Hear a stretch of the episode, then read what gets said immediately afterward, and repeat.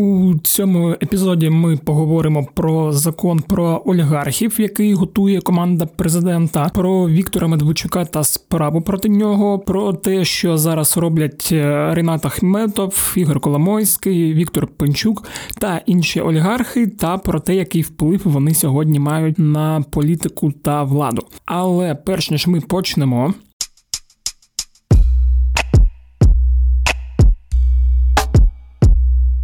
Усім привіт! Мене звуть Федір Попадюк, і це подкаст Кляті питання. Подкаст, у якому я відповідаю на усі ті кляті питання, доступ до яких не обмежений монополією меншості. Прошу вибачення за довгу паузу. Якраз у той день, коли вийшов останній епізод клятих питань, я мав необережність впасти з велосипеда та дуже сильно забити стегно. У результаті я десь тиждень не міг ходити, а потім ще й травневі почалися, і всі пішли на відпочинок. Коротше тільки от цього тижня прикульгав у редакцію та почав щось робити. Також, перш ніж ми почнемо, ось для вас коротенький анонсик. Ті, хто чекав другого епізоду подкасту Українські 90-ті, історичного наративного подкасту, який роблю я та Роман Романюк, е, можуть е, радіти. Він буде доступний на сайті Української правди та на усіх платформах для прослуховування подкастів з 16 травня, з самісінького ранку. Там ми розповідаємо про перші президентські вибори та референдум. Вийшло дуже цікаво, дуже раджу послухати. А у цьому епізоді подкасту клятих питань я розпитав запитав нашого політичного журналіста Рому Кравця про те, як там справи у олігархів цього тижня. І секретар Ради національної безпеки і оборони Олексій Данілов трошки розповів про закон про олігархів. І кабінет міністрів підтримав проект закону, який назвали вже антиахметовським, бо він підвищує ставки податків та рентних платежів для великого бізнесу, що дуже сильно вдарить по імперії Ріната Ахметова.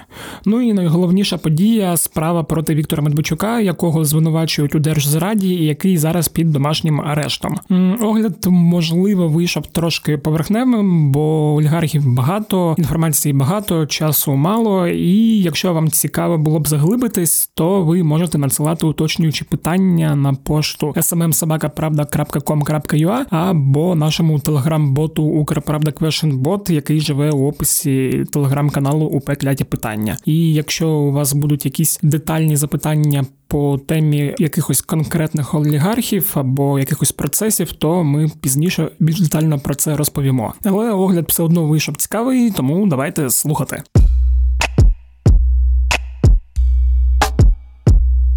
Рома, привіт. Доброго дня, Федір. Я покликав тебе поговорити про олігархів у нашу угу. непостійну рубрику Хлопці-олігархи. Якраз е, був привід цього тижня, 11 травня, Рада національної безпеки і оборони рахувала у нас олігархів і нарахувала цілих 13. Так. І збирається робити законопроект. І я думав взагалі поговорити про те хто у нас олігархи є, які в них зараз стосунки з владою, і який вплив вони мають. Е, давай ми, мабуть, почнемо взагалі з визначення олігархів, щоб так е, зупинитись на якійсь е, загальній термінології, і далі вже підемо по решті запитань про законопроект. Поговоримо, який розробляє президент та його команда, та про самих олігархів. Ну, якщо ми говоримо про терміни олігархи, та це якась мала група людей, яка яка має владу, яка має доступ до великих економічних ресурсів і до засобів масової інформації. Я так розумію, і щоб його е, тобто здобуток е, був за рахунок якогось ресурсу державного. Е, Ну, всі е, всі олігархи у нас стали, як ти знаєш, після 90-х, коли відбувалася якраз на приватизація, всі олігархи у нас і. Піднялися, так? тому що вони за бесінь купували якісь підприємства, якісь заводи, і на них заробляли гроші. І так вони Е, заробляють дотепер, що сидять на якихось економічних ресурсах державних, як менеджерать їх, і хтось працює на те, що навпаки набирає більше боргів і якби виходить в мінус, стає банкротом, оголошує, е, що там підприємство банкрот, а інші працюють в плюс, і е, це вже є приватна власність, а не державна. Угу. І що тоді зараз за закон готує команда президента про олігархів? Дивись, насправді із законом все дуже і дуже складно, тому що як така команда президента його не готує. Е, ми думали, що е, там якась є група експертів, е, група народних депутатів, там якісь члени Слуги народу цим займаються. Але ми брали із колегою Ольгою Ольгою Кириленко з нашої української правди інтерв'ю у пана Стефанчука, uh-huh. який є першим віце-спікером Верховної Ради, і окрім того, він є таким дуже близьким товаришем президента. І ми його запитували про цей закон, і він був не в курсі, хто його пише, про що він, що там буде. Але з того, що нам вдалося з'ясувати, законопроект зараз пише Мін'юст. Малюська міністр його там якось курує, але народні депутати, ми, зокрема, е, з дуже впливовими членами команди президента зустрічалися, і в принципі, е, не до кінця зрозуміло, в якому вигляді буде цей законопроект подано народним депутатом, які конкретні параметри по олігархах будуть. І цю е, тему публічно торпедує, звісно ж, секретар Ради національної безпеки пан Данілов. Але з того, що ми знаємо, передбачення цієї команди президента такі, що е, олігархам цей закон буде пропонувати, що олігарх має визначитись, чи він залишається в бізнесі, або він буде займатися політикою. Також олігархам в якійсь е, формі буде заборонено фінансувати політичні партії, окремих політиків та й взагалі будь-який вплив на, на політику. Запитання про медіа так само висить. Е, незрозуміло, чи мають, чи їм буде дозволено займати, якби володіти медіаресурсами, чи впливати на на ЗМІ. Але знову ж таки, ці всі речі, які ми з тобою зараз проговоримо, вони суперечать Конституції України. Мені здається, що воно суперечить правам людини, тому що тебе обмежують в якихось таких е, речах, які Конституція не забороняє. І Буде дуже цікаво. І знову ж таки, якщо закон буде ну, якось там олігархів обмежувати взагалі їхні е, свободи, так, і цей закон може бути якось не зовсім коректно виписаний, то він може ставити все одно народних депутатів на розвилку. Тому що якщо ти не голосуєш за цей законопроект, ага. Значить, ти підтримуєш олігархів. Якщо ти за нього голосуєш, ну очевидно, що ну так можна голосувати і, і щодо інших груп людей. Та? Тобто ми можемо скотитися і до засобів масової інформації інших. Та? А ну і важливий момент, е, ну я бачу, що е, цей законопроект е, ну, він. Несе таку загрозу, що олігархи будуть більш прискіпливо якось домовлятися із владою. А, Також воно ставить таку, знаєте, загострює, напевно, політичну корупцію, вона буде ще більш нелегальною. Тому що або я, складно. я, я сум... або, та, або якісь дуже складні схеми е, будуть е, подані, тому що я не впевнений, що олігархи готові відмовитись від того, щоб впливати на політиків, на окремі партії, і, і в тому числі і на владу. Зрештою, ми ж зараз можемо сказати про там, наприклад, ну, доведіть, що олігарх Ахметов, наприклад, фінансує там якусь якогось окремого політика. Та ніколи ми цього не доведемо. Але неформально ми знаємо, що є якісь такі співпраці. Так? В будь-якому разі нам про це джерела говорять, і якісь такі, знаєте, фактологічні е- зачіпки є в тому, тому що там народні депутати подають законопроекти, які йдуть на користь його бізнесу, або не голосують за законопроекти, які там не йдуть на користь його бізнесу.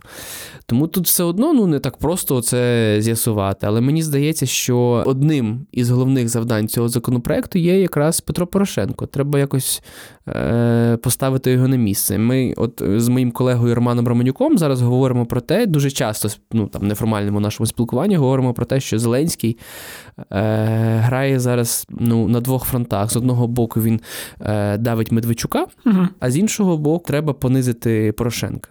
Угу. Треба і по ньому ударити.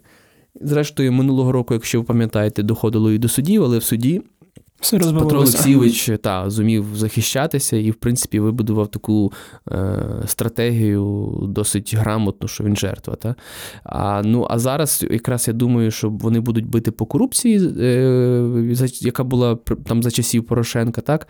і будуть бити якраз, що він олігарх, що він бізнесмен. Угу. Давай тепер підемо по персоналіям, по олігархам. Я думаю, з кого починати, бо астрологи оголосили тиждень Віктора Медведчука. Він одночасно є і олігархів, олігархом, і плюс цього тижня проти нього якраз багато відкрили кримінальну справу. Віктора підписала підозру, генеральна прокурорка. Давай, мабуть, почнемо з нього, а потім вже перейдемо до Ахметова, Коломойського та решти. Ну давай. В принципі, Медведчук є олігархом. В нього були медіа. Зараз це Дивись, проблема. А, вони, нього... Він же ж теж хитро це робить. Він каже: в мене ж немає ніякого там медіа. Та? Вони ж всі записані були на Тараса Козака. Угу. А це Тарас Козак, це народний депутат ОПЗЖ Ні, да, да, да, і права рука та, е, Віктора Медведчука. У нього є ресурс, і в нього є своя фракція в ОПЗЖ в Верховній Раді. Якщо бути коректним, у нього є частина фракції. група. Частина, угу. інша група належить е, Фірташульовички. Ну, як належить? Це ж не, не така типу машина. Ну так, вони депутати, частина на... депутатів орієнтуються та на Льовочки. Да. Що зараз, от як в контексті Медведчука, дуже цікаво, що буде відбуватися далі, наскільки є е, життєздатними ці справи, бо ми от вчора, там 11 12 травня, бачили, як він йшов впевнено в Генеральну прокуратуру, mm і наче його все це взагалі не турбує. Це якісь такі е, дрібні речі, на які навіть уваги не треба звертати, але доводиться. Ну, дивіться, вони його не можуть не турбувати. Та? Ну, типу, те, що Віктор е, Медведчук досвідчений в такій публічності, ну це не викликає сумнівів. Ну, все-таки він був е, головою адміністрації президента часів Кучми. І це людина, яка, в принципі, дуже добре розуміється, як працює медіа. Так? І, Якщо ми згадуємо такі речі, як е, якісь темники. блоки, темники, та, це все епоха Віктора Медведчука. А, І тому, звісно, він вміє на публіці себе поводити, правильно подавати. Як бачите, він приїхав в Генеральну прокуратуру і він вибрав таку стратегію захищатися в суді. І якщо ми говоримо про те, що це його не турбує, то це не так. Звісно, що це його турбує. Е, взагалі, санкції е, вдарили по ОПЗЖ насправді за рахунок того, що не було, знаєш, якоїсь такої відповідної реакції. Так сталося, що якась група Льовочкина більш помірковано е, ставиться, більш спокійно ставиться до підозр санкцій проти Медведчука. От, Якби вони як одна команда там його захищали і давали там одним блоком якісь правильні меседжі з одного боку про соціальну політику, з іншого боку, про те, що влада нас переслідує то воно могло бути по-інакшому, але вони просіли. uh От У них є е, мінусування рейтингів, вони потрошки падають, і цей електорат, який е, ну, відколюється від ОПЗЖ, він приходить до Зеленського, як не дивно. Ну, Це ми бачимо по соціології. Поки що Медведчук е, під ударом і. Під ударом, і я не зовсім розумію, як він захищається. Uh-huh. І я не зовсім розумію реакцію Росії на це. Uh-huh. Uh-huh. Я думаю, це покаже час. Тепер давай перейдемо до інших олігархів. От перед е, травневими святами якраз виходив великий текст про Рената Ахметова, олігарха номер один українського і друга всіх президентів.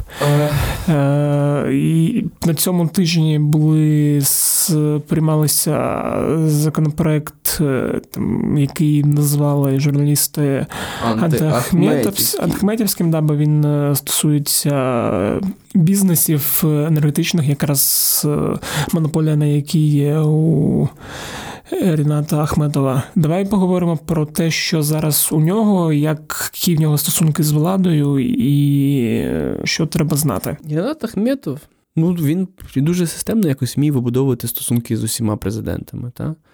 Він, попри те, що він підтримував 4-го е, року там кандидата в президенти Віктора Януковича, коли Віктор Янук... коли Віктор Ющенко став президентом, все одно у них були нормальні стосунки. Ми пам'ятаємо промови Ющенка на відкритті арени Донбас, Донбас Арени.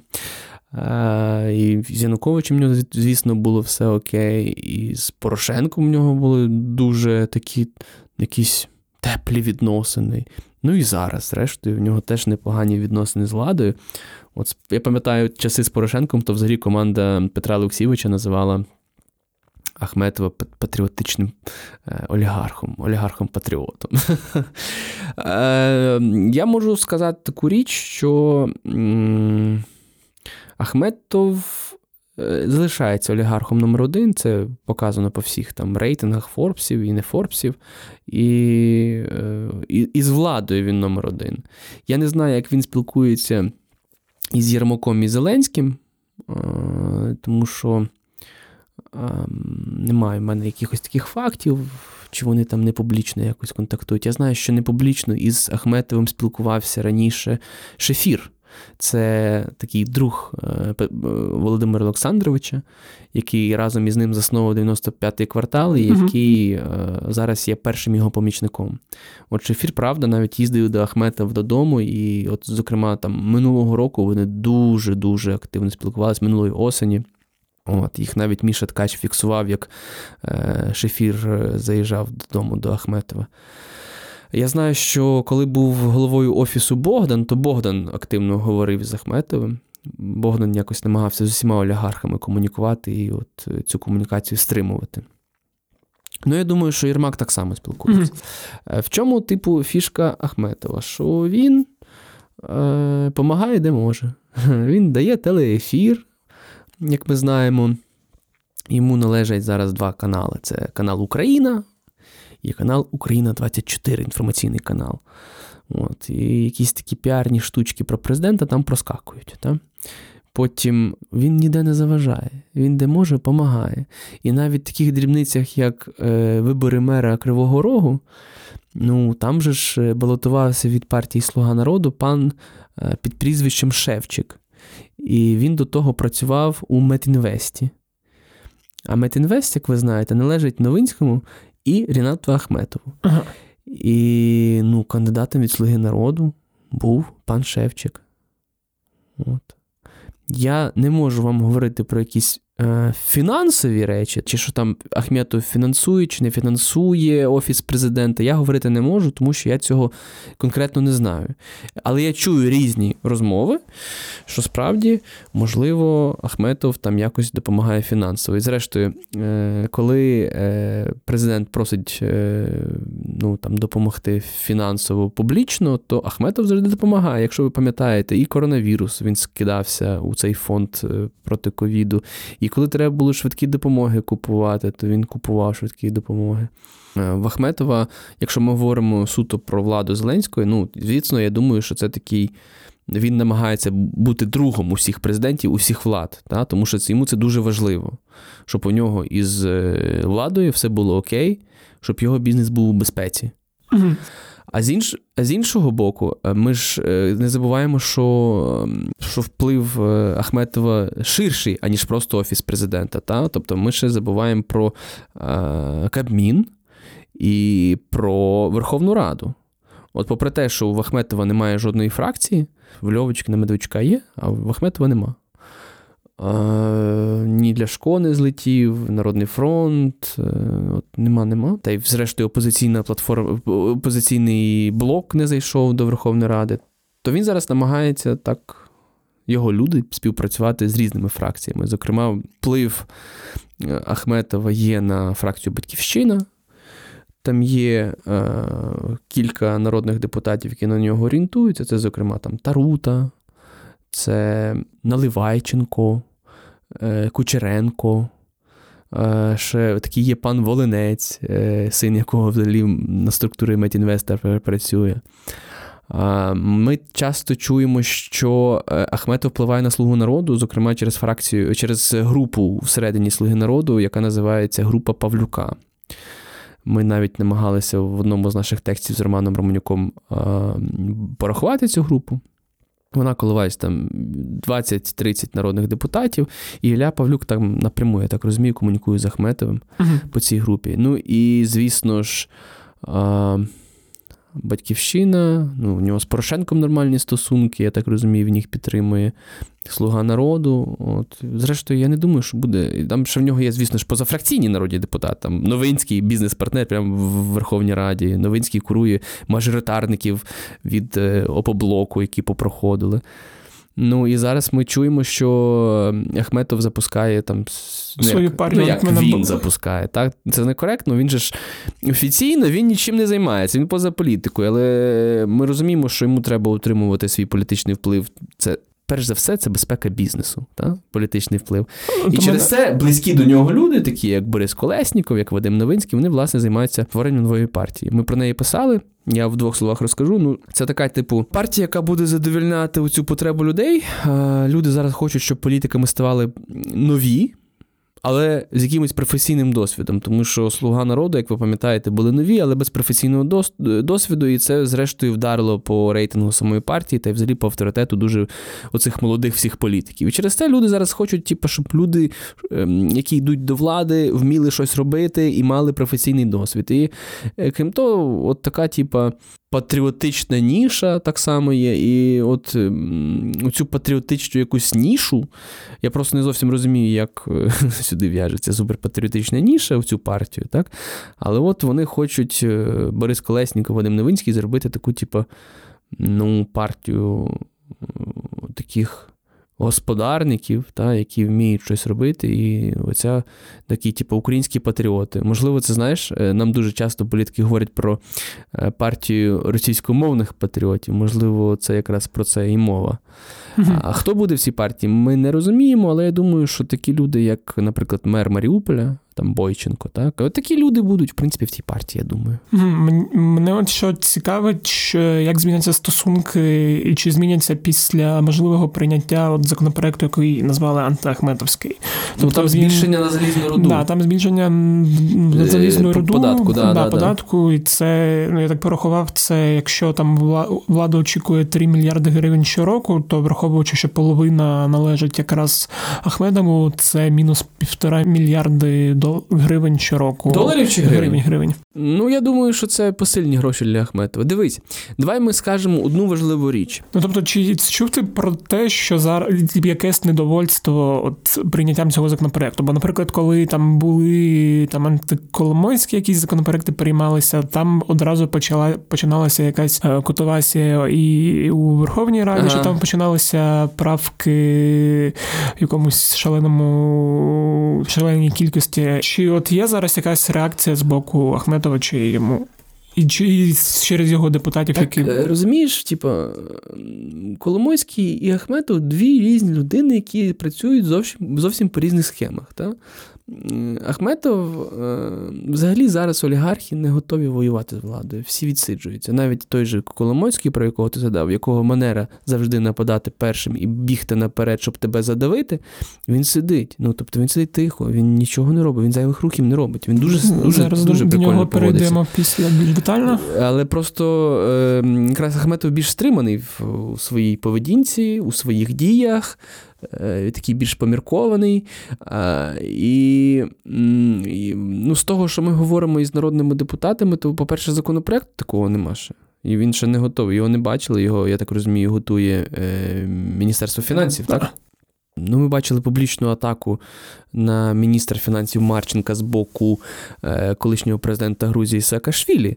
Так? Е, ні з того, ні з цього він чогось почав. Вони одне з одним почали заочно е, сваритися. Ну і наші джерела почали говорити: так, а що ви дивуєтесь? Міша Саакашвілі просто якби зараз.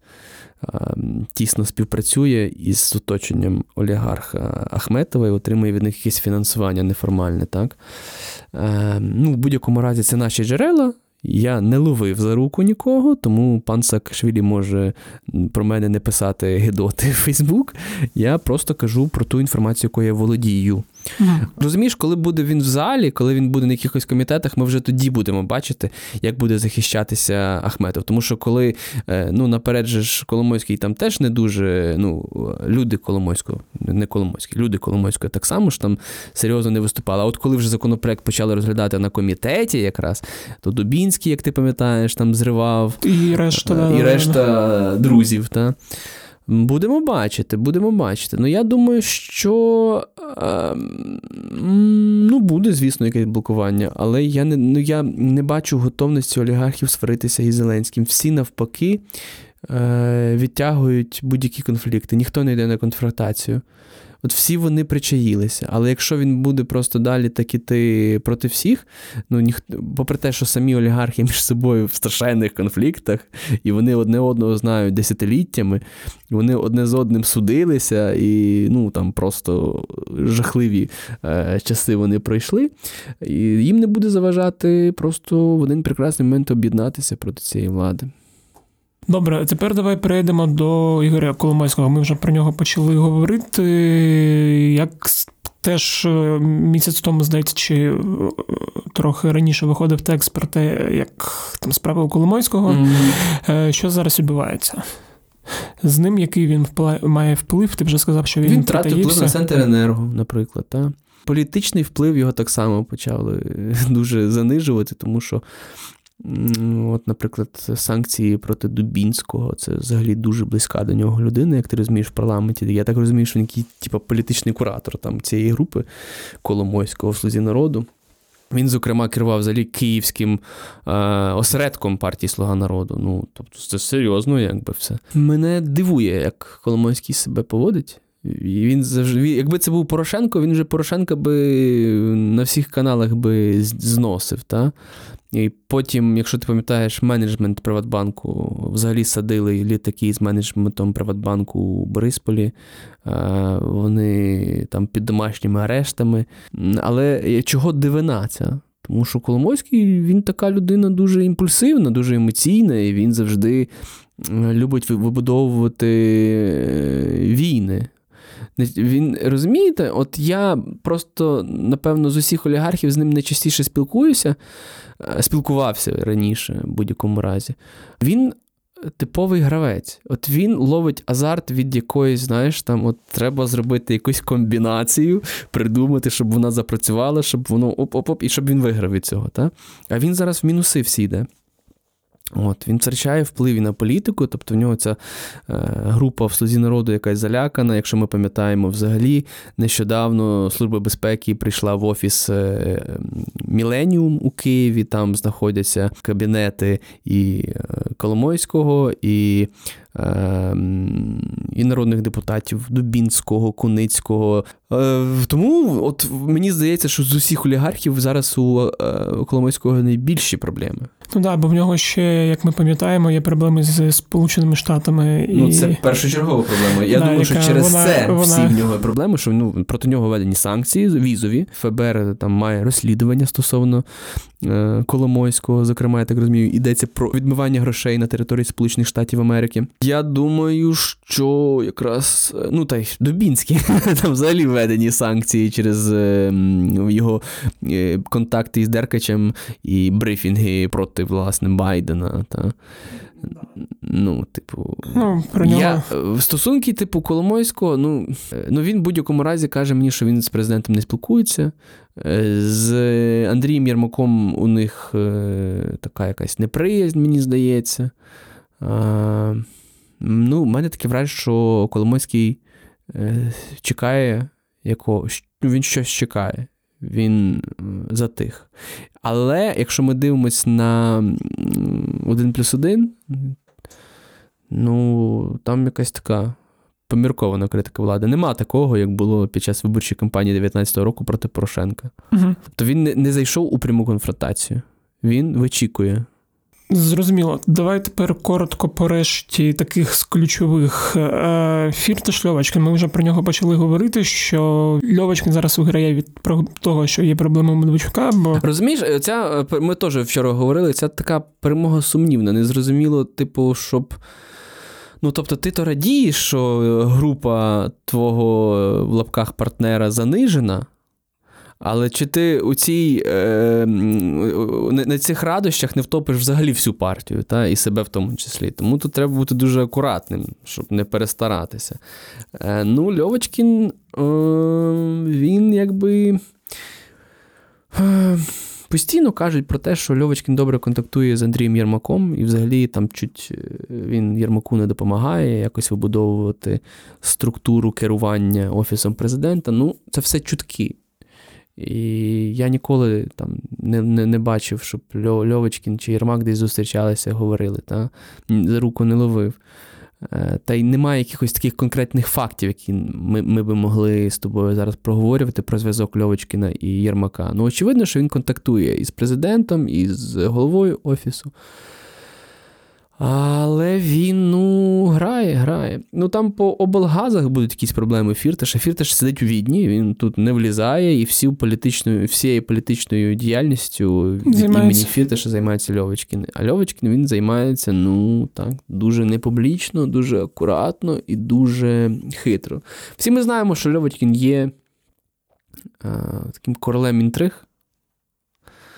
І, можливо, е, оці історії про вплив на Ярмака взагалі може якраз це така якась е, історія така цієї такої легенди, що от Льовочкін повсюди. Взагалі, коли вводили санкції проти Медведчука, проти його каналів, то перше, що говорили, що от від цього точно виграє Льовочкін, тому що от ці проросійські ніша має перейти типу на інтер. А вона в результаті прийшла на канал наш на інформаційний. Та? Ну, важко сказати. Льовочкін, типу, ставиться до цієї команди. Наш, яким, до речі, було так, е, на який має вплив е, Вадим Невинський, наскільки ми пам'ятаємо, який оплачує там Наскільки ми пам'ятаємо, зараз скажу все. Дивіться. Каналом володіє взагалі е, поки що юридично, не знаю, як будуть змінені документи, але покійний батько Євгена Мураєва. Напевно, Євген Мураєв перепише канал на себе. Ну, але він, в принципі, був цим неформальним власником, попри те, що батько був юридичним власником. І, е, як кажуть е, мудрі люди, що Євген Мураєв не дуже любить витрачати свої гроші, та й не дуже ну, в тих обсягах, яких потребує інформаційний інформаційний канал, напевно, йому не зовсім все і вистачає, щоб е, так в таких обсягах фінансувати телеканал наш. Тому так, справді, ми чули, що народний депутат Вадим Новинський, який є співвласником, ну, був юридично співвласником Метінвесту із Захметовим, е, що він фінансово справді е, вкладається в операційку телеканалу. Тобто, це ну, оплачує фактично діяльність цього каналу, зарплати, щоб він функціонував. А чому це потрібно? Ну, яка користь новинському? Це ж не не благодійність, правильно, щоб е, забрати оцю якраз нішу, яка раніше була на 112 му каналі, на NewsOne, на Зіку. Така, вибачте за слово дуже проросійська ніша. От, Щоб її просто застопорити. Нехай вона буде у нас, просто якщо раптом, типу, Медведчук відсудить свої канали, вони знову почнуть працювати, щоб вони, щоб ця аудиторія вже туди не поверталась, вона була на цьому полі. А про сам канал Постійно кажуть, що Євген Мураєв там збирається його продати, тому подібне. Можливо, просто якраз група Ахметова цей канал колись придбає, щоб він був у них. Ти, в принципі, вже пояснив, що вони зараз е, з одного боку виграють від проблем Медведчука, іншого боку. Ну, вони... Бізнесово дивись, там же ж по облгазах, по фірташу е, будуть рішення, щоб. Е, ці облгази мають страшні борги, щоб вони поверталися у державу. Угу. Кабмін з цим буде займатися. Я так розумію, якраз Юрій Вітренко там десь до цього задіяний. А політично Льовочкін так рівно, угу. рівно із цією владою, я так скажу. Давай тепер далі, от дуже швидко там. Е- Поговоримо про Віктора Пінчука. Я так теж розумію, що там все рівно, і він не має якоїсь. Мені здається, що Віктор Пінчук е, намагався бути корисний цій владі на самому початку. От коли тільки Зеленський став президентом, якщо ти пам'ятаєш, і Кучма був у ТКГ, і е, приїжджала ця наглядова раду форуму ЄС в офіс президента. Uh-huh. От Віктор Михайлович вміє знаходити такі точки, де. Де людям комфортно. І мені здається, він тим спочатку займався. Але Зрештою, якось е, у них не склалося. Я до кінця ще не розумію, що. Ну і Віктор Віктор Пінчук самоусунувся. Та? Він якось тримається там в стороні, він не заважає. Тобто, ми бачимо там ICTV, СТБ, які належать йому, що вони досить е, позитивно про цю владу говорять. І Про Зеленського вони там, я бачив ролик зі Сходу, вони пускали цей піарний, який роздали телеканалам. Тобто немає якогось такого спротиву. От акуратно всі ставляться до Зеленського. Ну і не забувайте, що у самій слузі народу є е, вихідці, стипендіати е, от, е, оцих спеціальних програм для студентів, е, які оплачує Пінчук. Так? Зокрема, там і пані Ясько. Угу. От, І там якийсь десяток назбирається таких людей, які там так чи інакше пов'язані з Пінчуком. Ну, але з самим президентом мені здається, що то, ну, коли, е, Дивись, коли Пінчука попросити щось допомогти, так само, як Ахметов, Пінчук зразу прибіжить, поможе. То коли треба купити типу, квартири морякам, яких звільнили, політв'язням, він зразу побіг купив. Коли е, треба в ковідний фонд дати, то, будь ласка, він дає в ковідний фонд. Але в мене таке враження, що взагалі олігархи не дуже задоволені Володимиром Зеленським. От. Ну, зрозуміло, бо щось. Бо він, розумієш. Е, Проблема Зеленського, що він до всіх ставиться і до журналістів, і до олігархів, е, от, в принципі, дуже схоже, як до сервіса. Тобто, ти можеш прийти до олігарха, попросити е, грошей там на щось, може, на щось, що ми не знаємо. Так, це теж важливий момент. Але, е, типу, внутрішньо ти їм нічого не винний. От, Ти просто їм зробив послугу, до свідання. Тобто олігарх зробив послугу, ну все, гуляй собі, Вася. Е, так ну, так само, як до обслуговуючого персоналу, мені здається, до журналістів ставляться в офісі президента. Що ми, типу, з вами спілкуємося тільки коли нам треба, а коли не треба, то ми взагалі можемо е, зайнятися самоінтерв'ю. Ага, окей. Тобто, якщо підсумовуючи, то поки що е, Віктор Пенчук він десь. Він. Не воює. Ну, типу, не він воює. там, де треба допомогти, він взагалі вже давно ні з ким не воює. Він такий. От. І, і намагається впливати. Він такий і нашим, і вашим. Знаєш, тобто, от він такий, типу, де треба поможе, де не треба, не поможе. Там. Він ну, просто і... розумієш, нього ж тебе, він теж хоче, щоб його не чіпали. От і все. Він активно нікуди не залазить, а от там береже те, що є.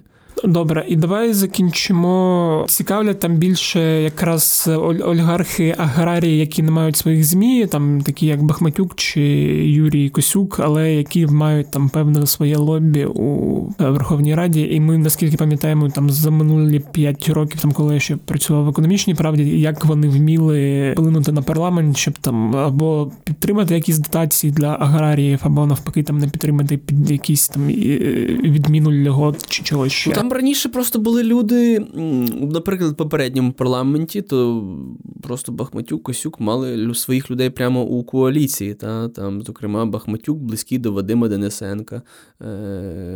Е, Косюк був близький взагалі до Порошенка, Порошенка якщо да. ти знаєш. Та. А в цій раді я, мені важко навіть сказати там про про Косюка і про Бахматюка. Бахматюк же ж взагалі під під слідством, так, він е, за кордоном десь перебуває, здається, в Відні. Косюка також я чув фінансові проблеми, він якісь там яхти продавав недавно. А зараз більш впливовий пан Веревський. Е, пан Веревський він впливає на парламентську групу Довіра. І є така група, загугли, будь ласка. Я групу знаю. я... Так, і в нього там є частина депутатів, які на нього орієнтуються, і навіть коли треба щось домовлятися по довірі, ну, щоб довіра додала якісь голоси до коаліції, то я чув, що навіть президент з ним контактує. От. Я думаю, що якраз оця золота акція, довіра і Веревський це ну, потенційно дуже впливова штука. Mm-hmm. Якраз Веревський от в цій історії, як аграрій, от він зараз, мені здається, найбільш, найбільший має з аграріїв політичний вплив. Ага. От і все. Зрозуміло, так. Ну, наче ні про кого не забули. Ну, Веревський не є народним депутатом, він да, неформально. Да, Це да. так само, як Ілля Павлюк. Він не є народним депутатом, він неформально контролює е, групу у слузі народу. До речі, про Павлюка. Е, ну, Відповідно, якщо ви загуглите, хто це, вам зразу підкривається, що це там якісь історії з контрабандою, тому подібне. Але він близький друг Зеленського. Вони з ним дружать ще з часів 95-го кварталу. Я так розумію, що. Е, вони колись познайомились познайомилися на корпоративах. Ілля Павлюк був замовником якимось. От і так. А Павлюк він взагалі близький до такого комуніста калетника, якщо ви пам'ятаєте. І під час Революції Гідності калетник втік. Отак от. Добре, наче ні про кого не забули. Ми про Кремля не сказали про Порошенка, але ти про нього на початку, в принципі, сказав. І ну, там а що вже Порошенко? Все Порошенко все відомо. Там... Да, ти про нього вже все в принципі ну, сказав. Рошен, п'ятий канал. Ну що, фракція Європейська Солідарність. І ядрений, і, ядрений е, електорат. Ну як ядрений? Він дуже такий е, заряджений. Він дуже системно з ним працював, ще коли він був президент. Такий дуже проукраїнський, який не сприймає які, ну, я не знаю, як вони так. Це дуже насправді така робота з одного боку тонка, а з іншого боку, дуже груба. Тому що цей електорат е, ну, він не сприймає нічого, що поза ним. Він дуже токсичний. Зокрема, колись дуже гарно пан Мустафін в інтерв'ю е, Українській правді сказав, що Медведчук і Порошенко, в принципі, працюють за однакою схемою. Вони роблять свої електорати як е, як два гето, які не перетинаються з одне, одне з одним. Це два паралельні світи. Угу. Добре, дякую за цей екскурс у нашій непостійній рубриці Хлопці-олігархи. Дякую тобі дякую за цю вам, розмову. Федір.